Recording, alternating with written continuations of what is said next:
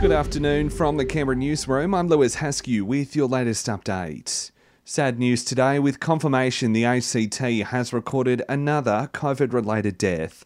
ACT Health says a man in his 80s has died and had been receiving intensive care in hospital with underlying health conditions.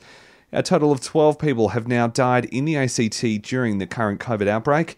It comes as eight new cases of the virus are recorded in the territory today, with four people in hospital, including two in intensive care.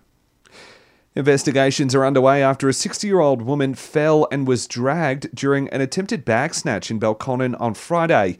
Police say the woman was crossing Benjamin Way outside the Westfield when a young man got out of a nearby car and tried to take her bag from her walker. Anyone who witnessed the incident or who has dashcam footage of the area is urged to come forward by contacting Crime Stoppers. The Prime Minister has confirmed Australia will follow the US in a diplomatic boycott of the Beijing Winter Olympics next year. Scott Morrison says it's not surprising officials will not be going, but says athletes will still attend. Australia's a great sporting nation, and uh, I very much separate the issues of sport uh, and, and these other political issues. Um, they're issues between two governments, and I would like to see those issues resolved, but they are not resolved. Australia will not step back from the strong position we've had standing up for Australia's interests. The boss at Services Australia says around 15.5 million Aussies have already opted for their digital vaccine passport, but the organisation is urging residents to get in before it becomes a hassle. To travel internationally or to some states, you'll be required to show proof of vaccination.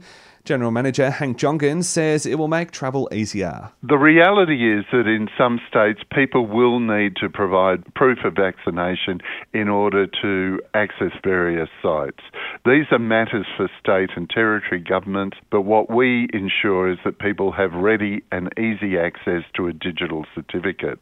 Meanwhile, today also marks one year since the very first Pfizer jab was administered, with more than 8.2 billion COVID 19 vaccine doses having now been given worldwide.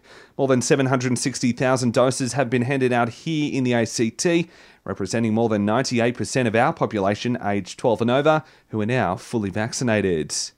And Google's top search terms for 2021 have been released. Not surprisingly, the number one search for Aussies this year was How do I download my VAC certificates?